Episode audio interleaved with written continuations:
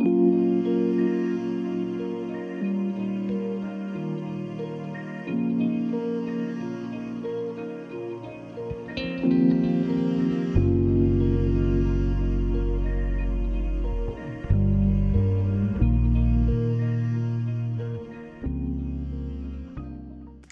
pessoal, boa noite. Nós vamos apresentar o podcast com o tema Psicopatologização da Vida. E nós trouxemos o convidado, o psicólogo Lucas Cordeiro, para falar um pouco sobre esse tema, já que é, a, a, dissertação de mestrado é, tem a ver com esse, com esse tema e também o que ele trabalha na clínica. E nós somos o grupo composto por Luana Souza, Aldeni Rocha, Gabriela Canto, Gabriela Marques, Jéssica Santos, e o Everton Gabriel. Então, o convidado pode se apresentar. Olá, boa noite. Né? É, bom, eu me chamo Lucas, Lucas Cordeiro, é, sou psicólogo, né, formação. Assim, é, me formei na Universidade de Selma, né, São Luís do Maranhão, e faço mestrado em psicologia no PPGP, que é o programa pós-graduação aqui da UFPA, é, na linha de fenomenologia, teoria e clínica tenho estudado as questões que envolvem angústia, é, psicopatologia, é, existência, enfim. E tenho vinculado um pouco disso com a questão clínica, né? É, e os elementos que envolvem essas relações. Uhum. Então, eu acho que a gente pode começar falando um pouco sobre o que é a psicopatologização, né? Para contextualizar. Sim, é, com certeza. É, bom, na verdade, acho que não tem muitas respostas assim para isso, é, no sentido de definições fechadas, né, sobre psicopatologia. Mas eu acredito que se eu for jogar para a palavra psicopatologização, né, é, eu diria que é quando você faz um esforço demasiado né, para enxergar somente esse fragmento é, psicopatológico, digamos assim, né, da pessoa. Então, o termo psicopatologização indica, de certa forma, uma ação, né? A ação de psicopatologizar uma pessoa, né? E quando a gente fala de psicopatologia, é, de alguma forma, estamos falando de um fragmento da realidade humana, né? Digamos assim. Então, seria a ação de demasiadamente é, psicopatologizar uma pessoa, né? Ou vê-la de acordo com um diagnóstico, né? Seria mais ou menos isso. Mas existem várias definições né, para isso. Eu acho que a que eu estou mais, talvez, acostumado seria essa. Uhum. E também no, no cenário atual, né, que isso acontece muito, né, a questão da psicopatologização, já que as pessoas estão muito, muito inseridas nesse, nesse mundo medicamentoso, né, que todo tempo querem se automedicar ou querem a cura para o seu medo, para os seus problemas ou angústias. E aí, como é que tu vê, assim, a psicopatologização da vida no cenário atual? Sim, eu acho que eu vejo ela em tudo, né? é, é uma loucura, assim, ela está em tudo, praticamente, né? Porque a gente vive num... Se a gente for pensar um pouquinho a parte histórica, assim, né? A gente vive, de acordo com alguns historiadores, numa pós-modernidade, né? E essa pós-modernidade ela é muito marcada pelo, pela desenvoltura da tecnologia, né? Então a gente vive num momento muito tecnológico, né?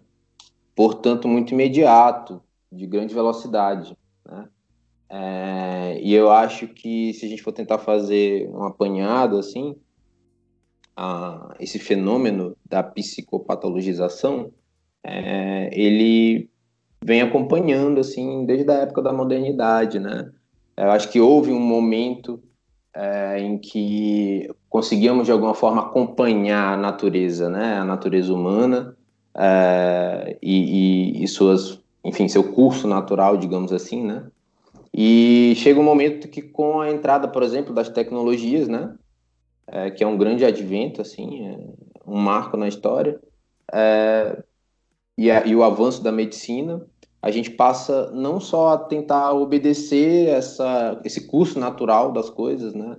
É, enfim, do corpo, das doenças, né? Do, do, do, equilíbrio, né? Aquela questão da homeostase, né? Etc. Mas também criar relações causais, né? Relações artificiais de causa e efeito. Assim, é, eu acho que a psicopatologização ela vem daí, né? Chegando na contemporaneidade, é, como uma coisa muito comum, né? É, é muito é, já é o lugar do qual a gente fala, né? De alguma forma. É, nós já nós já falamos desse lugar do diagnóstico, né? Tanto que eu acho que para vocês deve ser muito tranquilo, assim, vocês conhecerem várias pessoas que têm seus diagnósticos, né? Suas psicopatologias, né? E eu acho que hoje em dia isso é visto em todas as faixas etárias, né? Na infância, né? É, quando a professora dá, é, enfim, tem aquela queixa, né? A criança vai ao psicólogo, o psicólogo cataloga ela de cara, né? E o que eu acho interessante assim, gente, é que é, a questão aqui não é ser inimigo, né? Da, da, do diagnóstico, da patologia, da psicopatologia, enfim. Ela existe, né? É um fenômeno realmente. Mas eu acho que demasiadamente ela se torna talvez anterior à própria pessoa, ao próprio sujeito, né? A singularidade da pessoa, né? Então eu vejo assim hoje em dia na contemporaneidade. Sim. É, eu achei interessante, eu acho pensar, acho interessante pensar, tipo, não necessariamente só do lado da psicologia, mas também da pequena dor de cabeça que a gente sente de vez em quando e a gente já vai tomando remédio para passar logo o passar a dor de cabeça que na verdade pode ser um sintoma para algo maior, para algo que a gente não quer, talvez a gente não queira é, ter conhecimento disso. Aí quando joga isso para psicologia já é de uma forma muito maior, de tipo é, o que essa o que essa essa, essa, essa angústia que eu sinto, essa, essa, essa coisa que eu sinto, é um sintoma de algo. O que é esse algo? Eu acho que é, é essa leitura bem interessante para a gente trazer. É, só Sim. falando aqui que eu acho que eu acho que esse é o problema da, de todo, toda essa questão de tudo transformar em doença, qualquer coisa transformar em doença, é porque o que, o que os remédios fazem? Eles escalam os sintomas. Se a gente não tiver o sintoma, a gente não vai atrás para saber qual é o problema. Então, só vai calando e vai, o nosso corpo, nossa mente vai encontrando novas formas de, se, de mostrar, olha, tá aqui, tem um problema, tem que resolver. E cada vez que a gente vai calando esses sintomas, só vai piorando a situação. Acho que esse é um dos problemas que vem junto com tudo isso. Eu acho que tange também bastante aquela coisa de se torna mais fácil medicar e neutralizar do que sentir as dores, né, propriamente ditas, e acabar descobrindo o que levou aquele acontecimento à causa em si, né? Sim, sim, é, é verdade. É. Eu acabei nem falando qual é o título, né, da, da, minha dissertação. Na verdade, não tem um título ainda bem formulado, mas o que eu vou falar, assim, tratar são essas questões relacionadas à angústia, né? É, e apresentar uma visão aí do, do filósofo Jean-Paul Sartre. E, assim, a partir do que vocês falaram, assim, né, eu acho interessante porque é, a angústia ela é realmente vista, né? É, ou, ou, esse sentimento de angústia, digamos assim, né? É realmente vista como uma coisa que eu preciso me livrar imediatamente, né? E aí eu acho que entram as questões dos remédios, né? É, talvez essas é, as práticas mais responsivas a isso, assim, né? O imediatismo, né? E eu acho, gente, que isso tá é, a Gabriela trouxe de uma forma mais geral, né? Que eu acho muito legal, assim, muito muito bacana é, é, mas a psicopatologização ela está em tanta coisa, né? Por isso que eu acho assim que o termo, a expressão psicopatologização da vida, né, é, é uma coisa muito fiel realmente, né? Mas pensando assim, por exemplo, na, na questão da, da psicologia, até da formação, né? Já que vocês estão também na formação, é, como é trabalhada essa questão é, através da nossa formação também, né? Quantas vezes a gente não entende que, de alguma maneira, precisamos retirar a parte histórica, né, a parte, digamos, é, é, é, diacrônica, né, e ficar somente com a parte sincrônica, né, somente com a estrutura, né, com as avaliações, com os testes, com as psicometrias, né, e aí isso vai compondo um pouco também o cenário de insegurança, né, quer dizer, em algum momento é, esse cliente aparece na clínica ele está sofrendo, né? E ele te pergunta assim, tá, mas o que que eu tenho, né? E aí você consegue ali na primeira sessão, se for psicoterapia, né? Dizer, é, não dizer a ele, né, imediatamente, né? Mas é uma sedução, né? Então faz parte da insegurança. Você quer, de alguma maneira, é, é, é mostrar uma certa competência, né? Você quer, é, é, de alguma forma, ultrapassar a insegurança através dos métodos, né? Através das psicopatologias, do DSM-5, né? Então, assim, é, é legal a gente pensar isso por dentro também, né? Porque, assim, todos nós praticamos um pouco disso, né?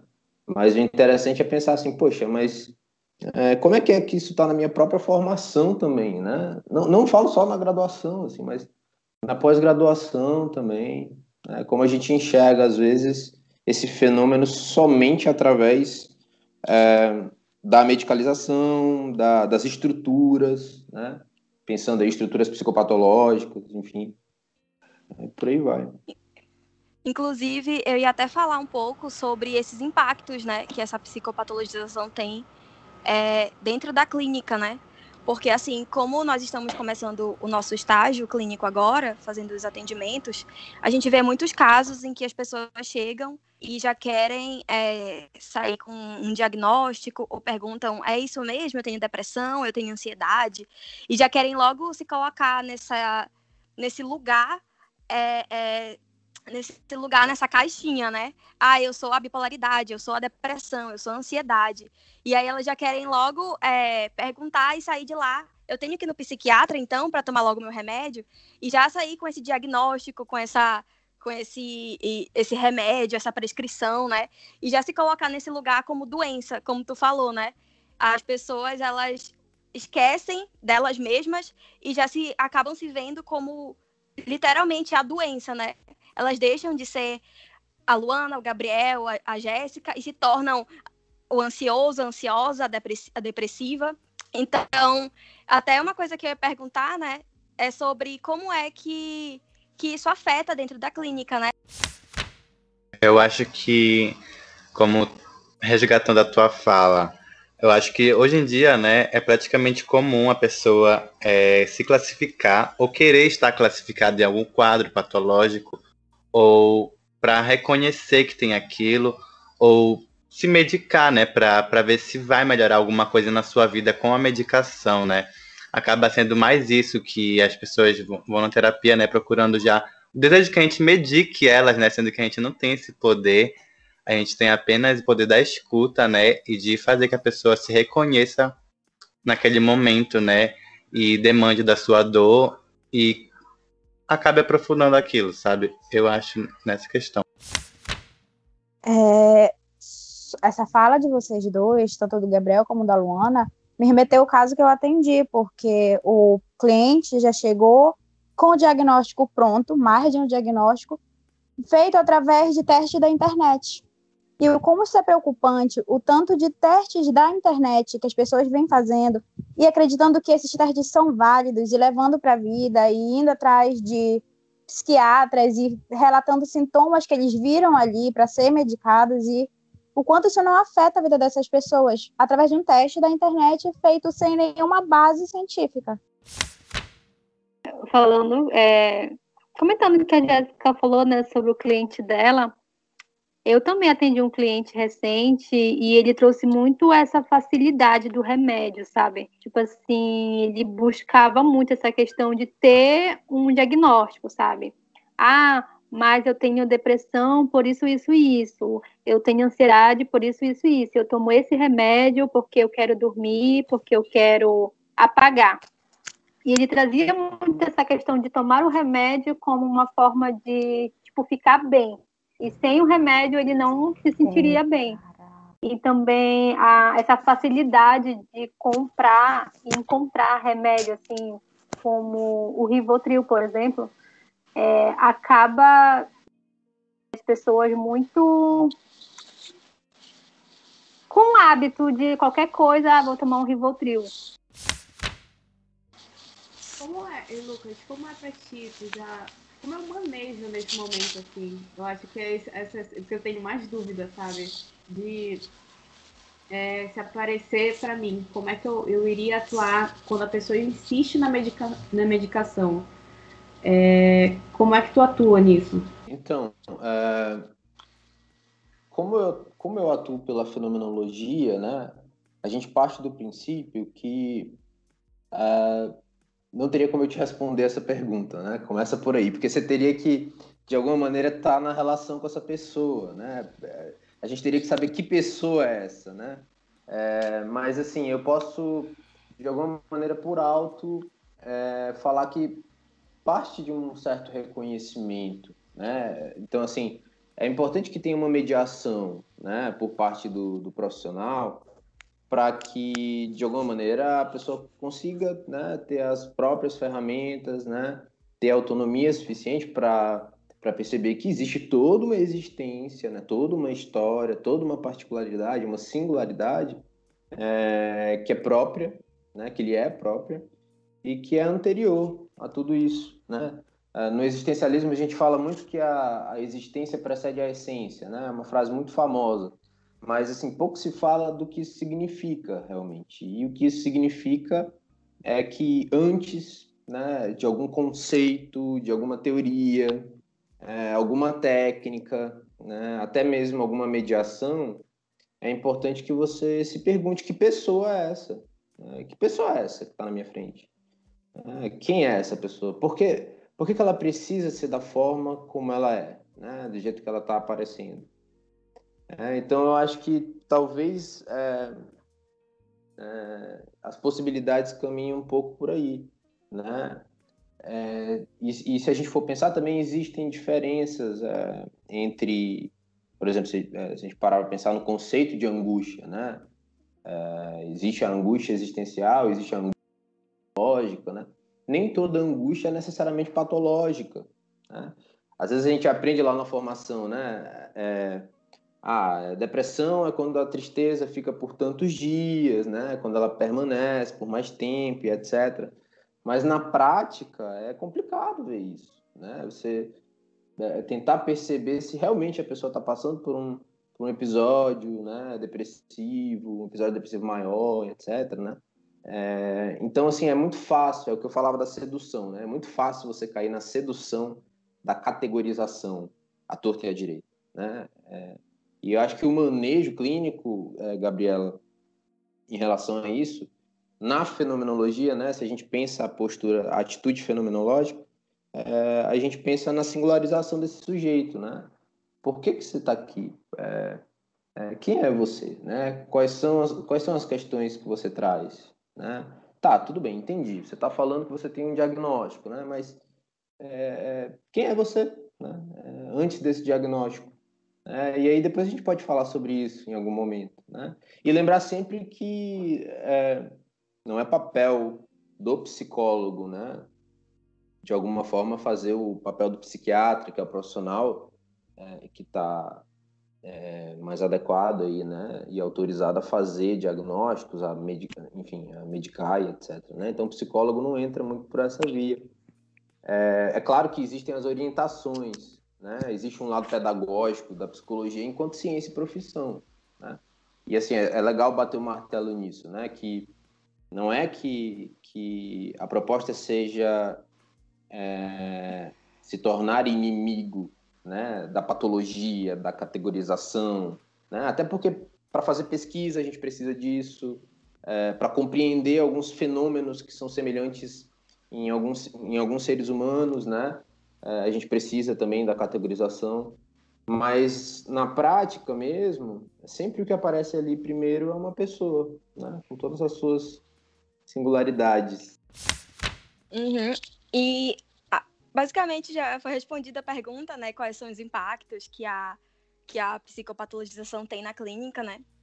Que são muitos, e a partir desde a graduação do nosso estágio, a gente já consegue enxergar isso, né?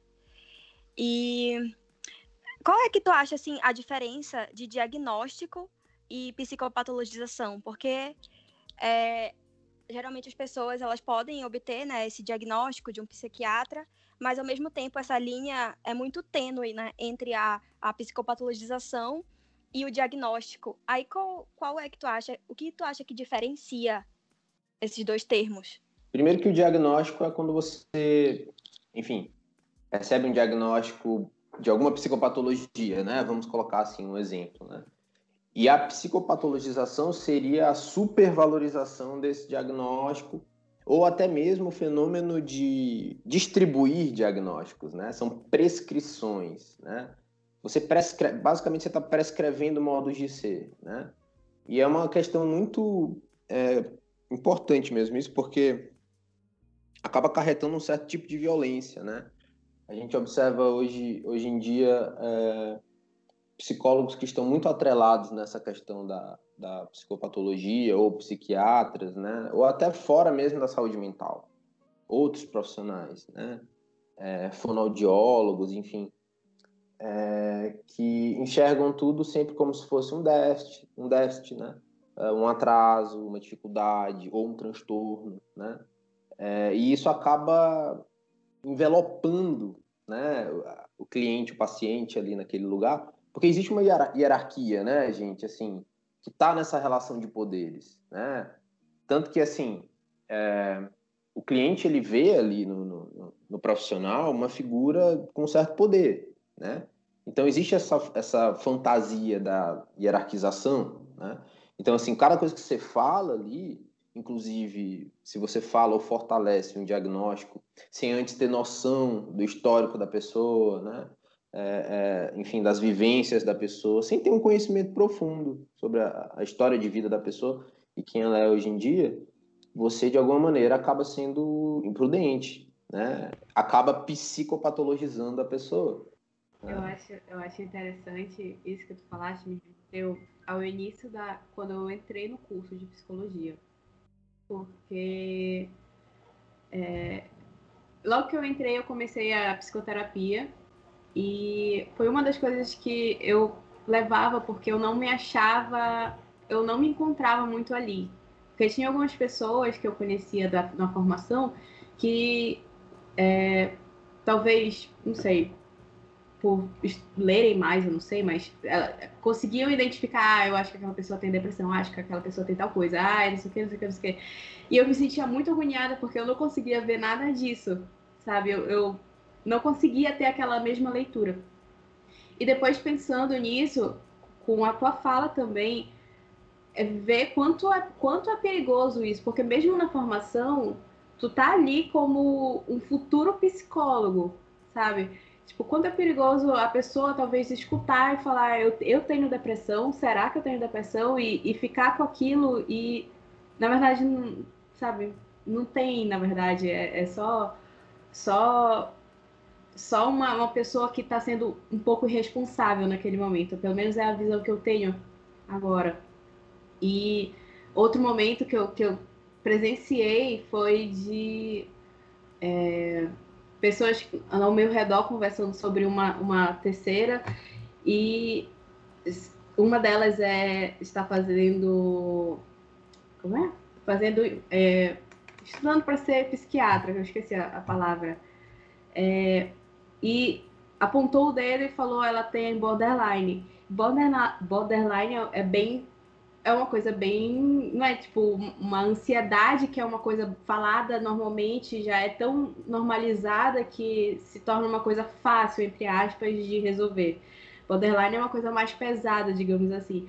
Então, apontar o dedo e falar, uma pessoa que já é formada em medicina e está se, caminhando para a psiqui, psiquiatria, é, eu acho que é um, um tanto quanto irresponsável a relação que o Lucas trouxe, né, da hierarquia, né, onde colocam o diagnóstico no topo e deixam por esquecer da experiência do o ser ali que está presente na tua frente, né? E o que ele vai trazer para ti já diagnostica totalmente a pessoa em relação à doença e acaba esquecendo o propósito ali da terapia, né, para ela. É, só, só falando aqui que a fala do Lucas, que ele falou sobre essa relação de poder, me remeteu a muitos momentos que eu passei, eu não sei os outros também, de pessoas chegarem, eu ainda estou em formação de psicologia, ainda estou aprendendo, tem muita coisa para aprender, as pessoas chegarem pedindo diagnóstico para mim, falando, olha, ah, tu faz psicologia, ah, então conheço fulano, fulano tem, faz isso, isso, isso, é assim, assim, assim, e aí o que tu acha que ele tem? Eu fico, não faço a menor ideia do que ele tenha, E mesmo que na minha cabeça surge, assim, alguns... Sempre surge, né? Ainda mais depois que a gente passa a estudar psicopatologia, sempre surge, assim, aquela ligação. Ah, isso parece sintoma disso, parece sintoma daquela outra. Só que eu fico assim, não tá no meu lugar de, de falar, eu não tô escutando a pessoa, e mesmo que eu esteja escutando a pessoa, eu não tô no set, no set terapêutico. E não acho que seja minha função dar esse diagnóstico, mesmo estando no set terapêutico, porque eu concordo com o que vocês falam de o diagnóstico ele serve para auxiliar, mas ele não define o que a pessoa é. Então, para que é tão importante assim saber o que, que a pessoa tem? Se ela tem ansiedade, se ela tem borderline, se ela tem bipolaridade. Não é o que a pessoa é, é o que ela tem, não o que ela é. é eu, fico, eu fico pensando também, né? O, coisas que não são da área, né? Que acabam é, dando voz a esse diagnóstico, né? Tipo, em rede social, principalmente, a gente vê muito as pessoas se autodiagnosticando, né? Com teste de internet ou porque acha que é isso e, e de uma certa forma acaba desvalorizando o trabalho, né? Do psicólogo, de que tem a questão da psicoterapia, que ajuda também, tem a, a psiquiatria, né, que também é um meio, dependendo do, do da situação, né, para vir com medicamento.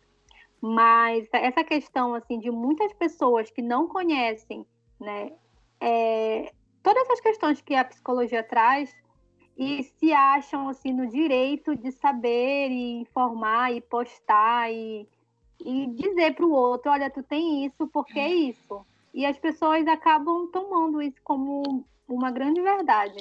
Eu fico muito espantada quando eu vejo esse tipo de coisa assim na internet e a repercussão que tudo isso traz. E que pode trazer também, né, para quem está ali em sofrimento.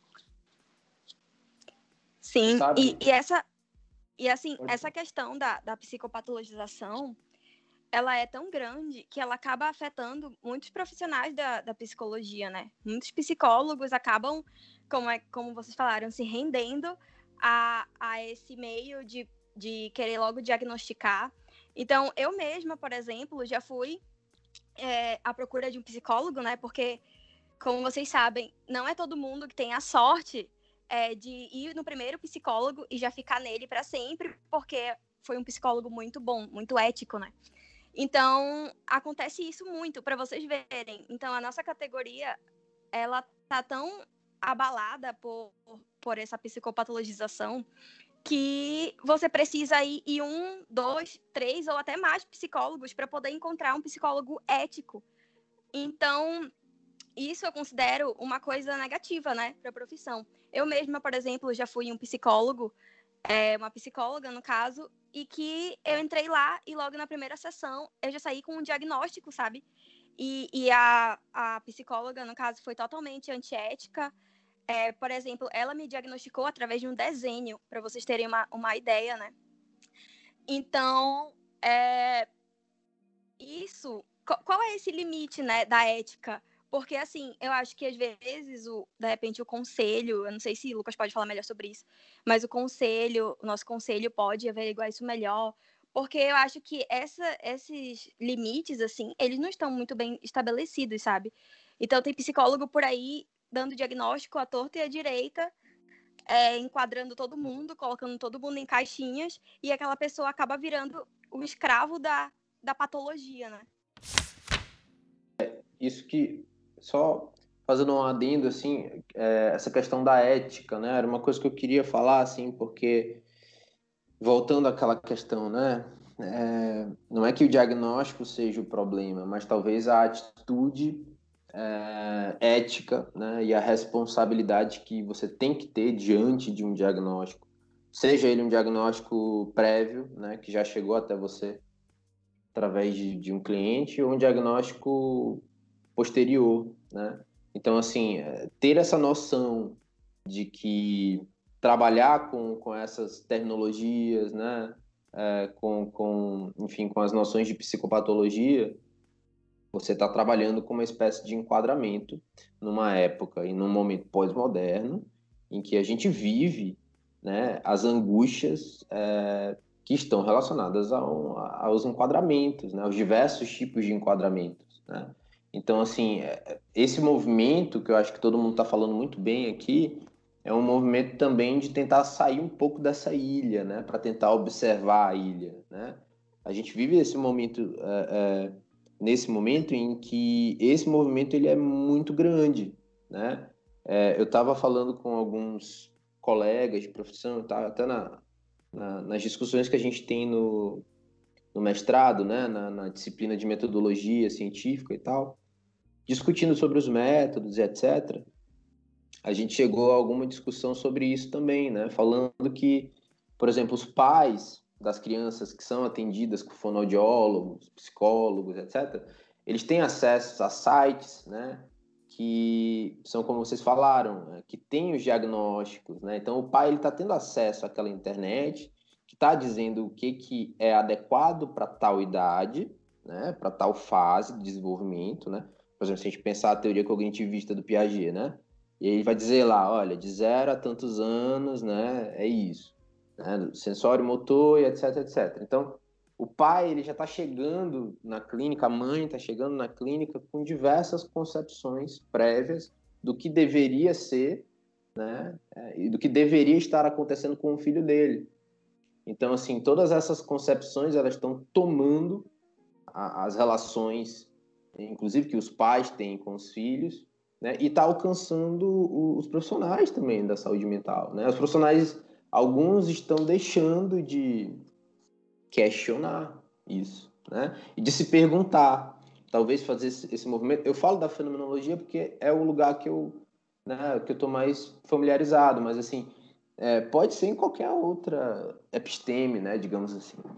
É, de você tentar fazer esse movimento de observar, por exemplo, na psicanálise, né? Que sujeito é esse, assim? É, não, não perder a qualidade do discurso, da fala, né? É, mesmo que, há, por exemplo, mesmo que exista uma estrutura, né, neurótica, psicótica, perversa, etc. Assim como é, a existência de uma de uma de uma estrutura diagnóstica psiquiátrica, né? É, existe um sujeito falante ali. Eu já falei. Né? Existe. Opa, tô ouvindo a Gabriela falar. Mas é isso. É isso, assim. É, eu já tinha acabado, não tem problema, não tem problema.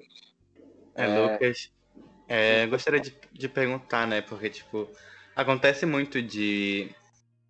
Não vai no. É, de falar assim, não vai no psicólogo, tu tá doido. Porque colocam o lugar do, é, de psicoterapia como se fosse o lugar de cuidarem de doido, sabe?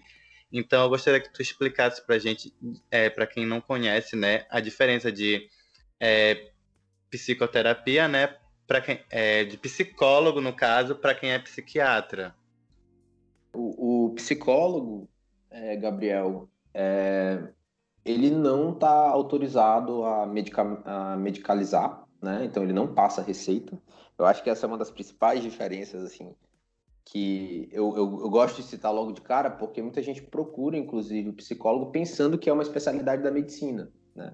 E não é. Né? Na verdade, enfim, é uma área das ciências humanas, etc. E o psiquiatra, ele tá, é, é uma formação da medicina, eu acho que o que a Gabriela falava há pouco, a palavra que ela estava procurando talvez fosse residência, né? O médico vai, vai fazer uma residência em psiquiatria, se especializar, né, para poder trabalhar com esse fragmento da existência humana, que é o fragmento psicopatológico, né? É, e vai trabalhar através desse olhar mais é, o olhar do diagnóstico, digamos assim, né? Mas é claro que existem é, psiquiatras que é, se deixam influenciar, né, pelas fenomenologias, é, digamos assim, pelas esquizoanálises, né? É, então tem psicólogos aí que psicólogos não, psiquiatras que trabalham essa questão humanista também, né? Só que na nossa realidade, por exemplo, falando aqui Belém do Pará, né, é, eu tenho achado dificuldade assim encontrar profissionais assim, né? E acredito que em outros estados também, pelo que eu consigo observar com alguns colegas, né? Então, talvez a principal diferença também seja que o psiquiatra está mais preocupado com essa, essa desenvoltura do diagnóstico do seu paciente, né? É, que lugar é esse que ele está percorrendo em relação ao próprio diagnóstico, à própria psicopatologia, E o psicólogo, apesar de ter um olhar de canto de olho para isso, ele não está tão preocupado com isso, ou deveria estar mais preocupado com as questões que são de cunho psicológico, existencial, né? E que cada epistemologia eu acho que vai falar bem de, de, uma, de um foco específico, né? E vai depender de cada, de cada fundo epistemológico. Né?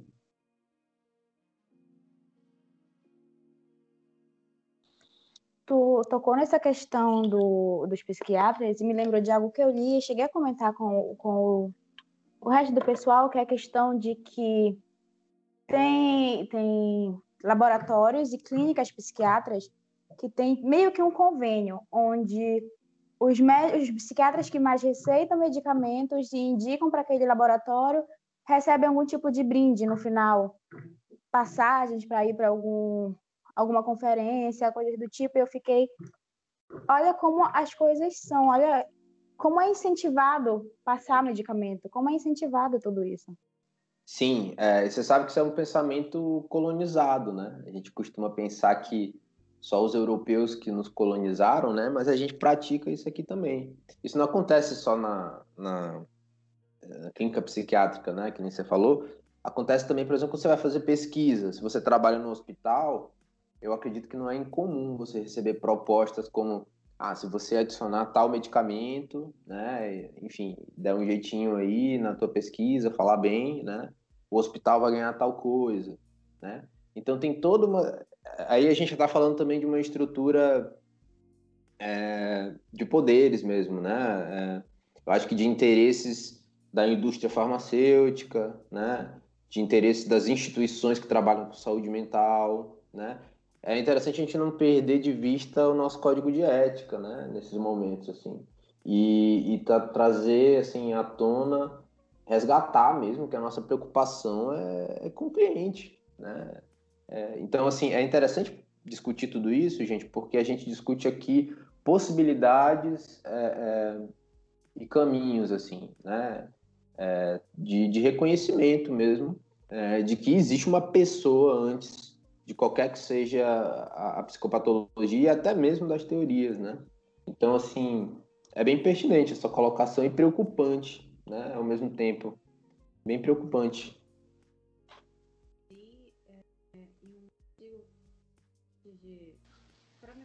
Né, cá.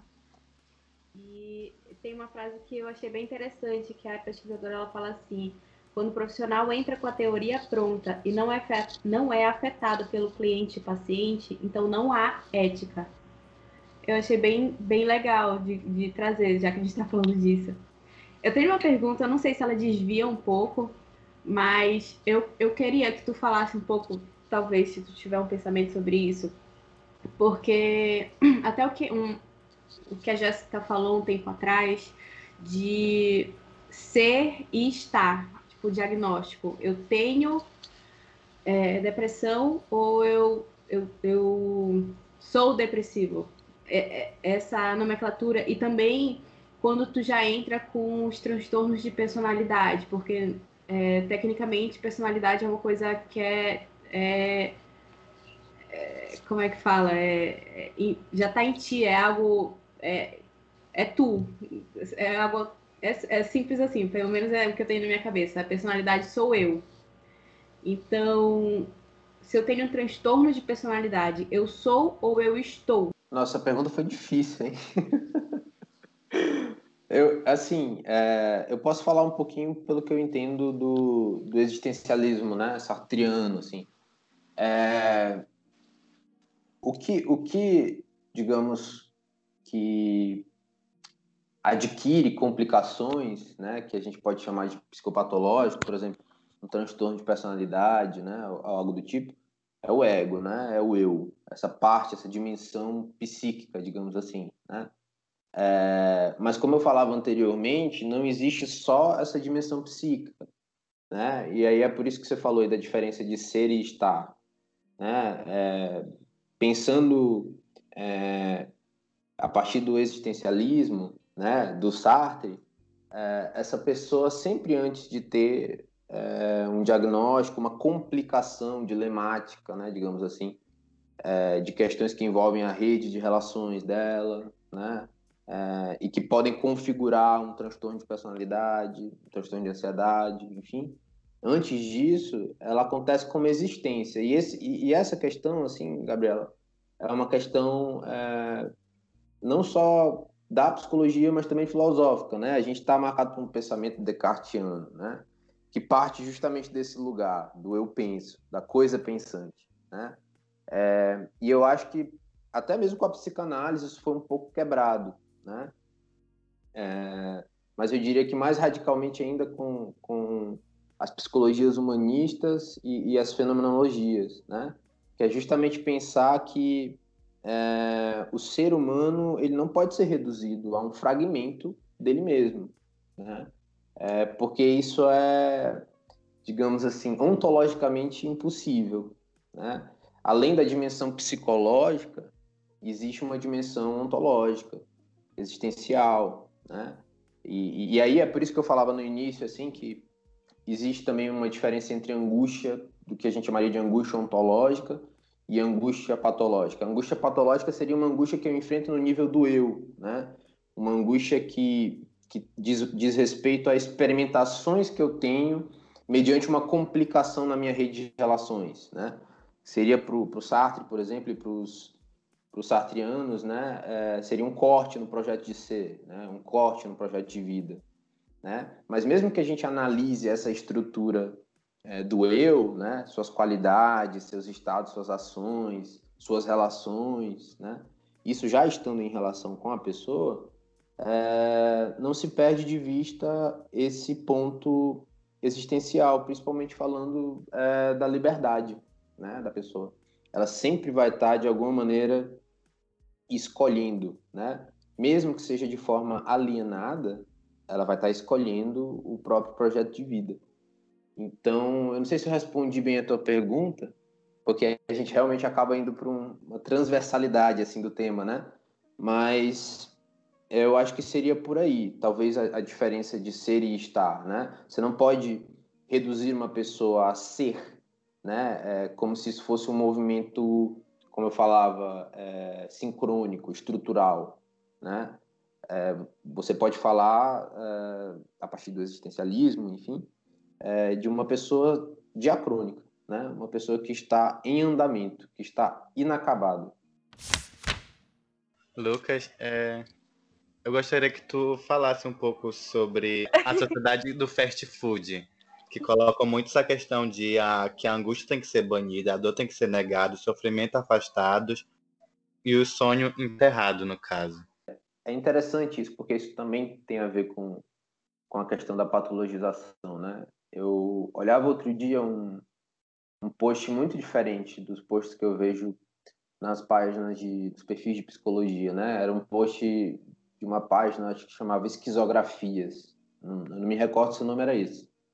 E aí falava da psicologia fast food, né?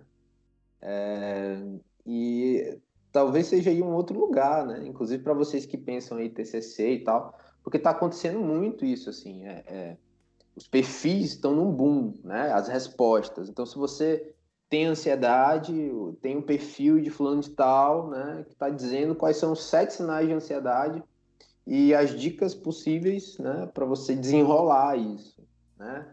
E existe, assim, uma certa... É, um, um, certo cuidado possível que, né, que deveria se ter com isso, né? Porque seria mais ou menos como se a psicologia estivesse fazendo uma espécie de psiquiatria pseudo, né? É, e isso é muito preocupante, porque não é, não é esse o nosso papel, né? É, inclusive, é, coloca a gente talvez num lugar, coloca a categoria num lugar é, da patologização, né? Esse lugar do imediatismo, né? E, e, justamente essa, essa terminologia fast food, né? Eu acho que faz menção a isso, fast, né? De ser rápido, de ser imediato, de responder, inclusive, né? Vira algo que pode ter um cunho muito mais mercadológico, né? Do que em si uma preocupação qualitativa, né, com aquela relação, a desenvoltura da relação. Eu acho que essa movimento, talvez, dos psicólogos, que principalmente os que são mais ativos no Instagram, de fazerem essas postagens de ah, quatro sintomas da, da ansiedade, quatro sintomas do tarará, tarará, eu acho que vem também de, de uma, um, um espaço no mercado que os, os coaches estão meio que pegando da psicologia. É uma leitura que eu tenho, não sei se, enfim.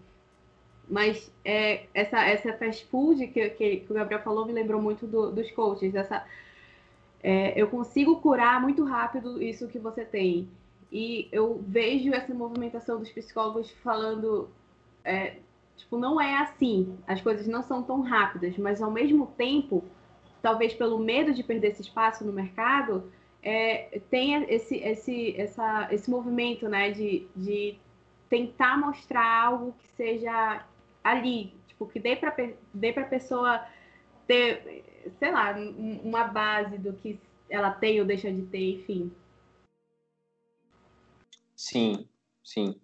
É, e tem que ter um limite, né, eu acho, assim, porque é importante, né, você divulgar, você ser pedagógico, inclusive, né, é legal você, é, inclusive, divulgar algumas informações sobre saúde mental e etc, né? Mas é interessante pensar que é, muitas vezes isso contribui para essa lógica mercadológica mesmo, né? Como se saúde mental fosse, eu não sei quem estava comentando a questão do, do medicamento lá, é, da, da clínica de psiquiatria, aliás, né? Como se fosse essa lógica de comércio, né? é, que, enfim, é, é, como se de alguma maneira o psicólogo estivesse buscando ali, é, acima de tudo, aumentar o seu número de clientes, né, o seu número de pacientes, enfim, enfim é, a título de uma, uma conclusão né, é, é, mais rápida, mais fast food, digamos assim, né? Isso é, é também preocupante, assim. Eu acho que a, ah, talvez a nossa conversa hoje esteja cheia de preocupações, assim, né? E eu acho legal porque a divisão dessa, dessas preocupações também precisam assumir uma certa postura ética, né? Não adianta de alguma maneira a gente estar tá aqui falando sobre isso se a gente não trabalha as nossas próprias inseguranças, né? As nossas próprias angústias. E eu acho que para isso é, é, importante lembrar né, da questão da análise para quem gosta de psicanálise, psicoterapia, para diversas abordagens, né, com bons psicólogos, psicólogos éticos, é, trabalhar essa questão da formação não só por um viés tradicional, né, mas também por um viés é, mais crítico, né, é, e, e, tentar fazer um apanhado dessas questões. É, eu acho que aí de repente algumas coisas interessantes podem surgir daí, né, desse caminho. Então, como como tu falou, a gente vai basicamente finalizar a, o podcast preocupado, tentando modificar alguma coisa e, e, talvez aumentar esse pensamento crítico, né, que tu falou. Eu queria falar, eu queria agradecer vocês, né, é, pelo convite, por ter aberto esse espaço. É, gostei muito de conversar com vocês. Eu acho que, de alguma maneira, isso aqui foi um papo muito criativo, né, é, que a gente pode tirar coisas boas daqui, né, desse encontro. É, e é isso, eu só tenho a agradecer mesmo pelo papo. Né? Tomara que tenham outros aí, pedir pro Alan fazer mais, né? E é isso. Também quero agradecer, é, Lucas, a tua presença e por tu estar aqui e ter complementado conosco, né, sobre o que tu, tu pensas e o que tu já vem estudando, né? E eu acho que é isso. Foi, foi gratificante estar aqui debatendo isso, a importância e agradecido por isso. Quero agradecer também pela, por ter esclarecido muitas coisas e por ter gerado muitas dúvidas, muitos questionamentos, como tu disse, né? Que o importante é que, nesse momento, a gente não vem com soluções. O nosso, nosso papel agora é fazer refletir. E acho que deu para fazer, puxar esse gancho para refletir sobre muitas coisas que a gente está vendo na atualidade e que não estão sendo lidadas da forma como deveria. Muito obrigada pela presença, Lucas. Foi incrível, gente incrível. Também quero agradecer, Lucas. Desculpa não ter participado. O meu computador resolveu ter vida própria na hora do podcast. reiniciou sozinha, até agora não voltou, eu entrei no celular e é isso. Mas Imagina, eu quero agradecer muito o tanto que eu escutei, é, me abriu muito assim, a mente para outras coisas e realmente uma, uma curiosidade assim de, de aprofundamento mesmo. Eu adorei o formato também, acho que a gente deveria fazer outros papos. Obrigadão, Lucas. Muito obrigada, Lucas, de verdade, pela disponibilidade e por colocar assim, eu acho que tu coloca eu, eu não tava. A Luna ela falava, tipo, gente, não, gente, bora, vai ser de boa, é tão fácil tal. E eu tava tão nervosa com essa facilidade de não ter roteiro, de. Tá mas realmente. É. E realmente foi muito de boa, foi muito, é muito fácil. Eu não sei se é tu que, que traz essa facilidade ou é realmente a, o movimento de um podcast assim mesmo normal. Então, eu fiquei muito, muito feliz com, com com o nosso encontro hoje. Eu espero que a gente tenha outros. Olha, a gente vai fazer o, o movimento anti-psicopatologização. E vai sair por aí fazendo a, a, o movimento em Belém. Topíssimo esse nome. É, Lucas, posso falar também, Lucas, que a Luana apresentou pra gente o teu podcast e eu acabei escutando alguns e gostei, foi bem bacana. Ah, que legal, que bacana. Fica aí o convite para todos vocês que quiserem ouvir. Vai sair um episódio novo por agora. Agora essa semana, eu acho. Aí a gente fala ah, também. Legal. Então, pessoal, é isso. Nós vamos encerrando o podcast. E aí o desfecho foi o nosso movimento aqui anti-psicopatologização, né? Que a gente vai sair aí por Belém divulgando a palavra. e nós vamos encerrando, agradecendo a todo mundo que participou, Gabriel, Aldenir, Lucas, convidado, Jéssica, das duas Gabrieles e Gabriela. E é isso. A gente pode posteriormente fazer novos podcasts e agradeço também ao professor Alan que pôde proporcionar esse, essa experiência pra gente, né? Que foi bem diferente. E é isso. Tchau, obrigada.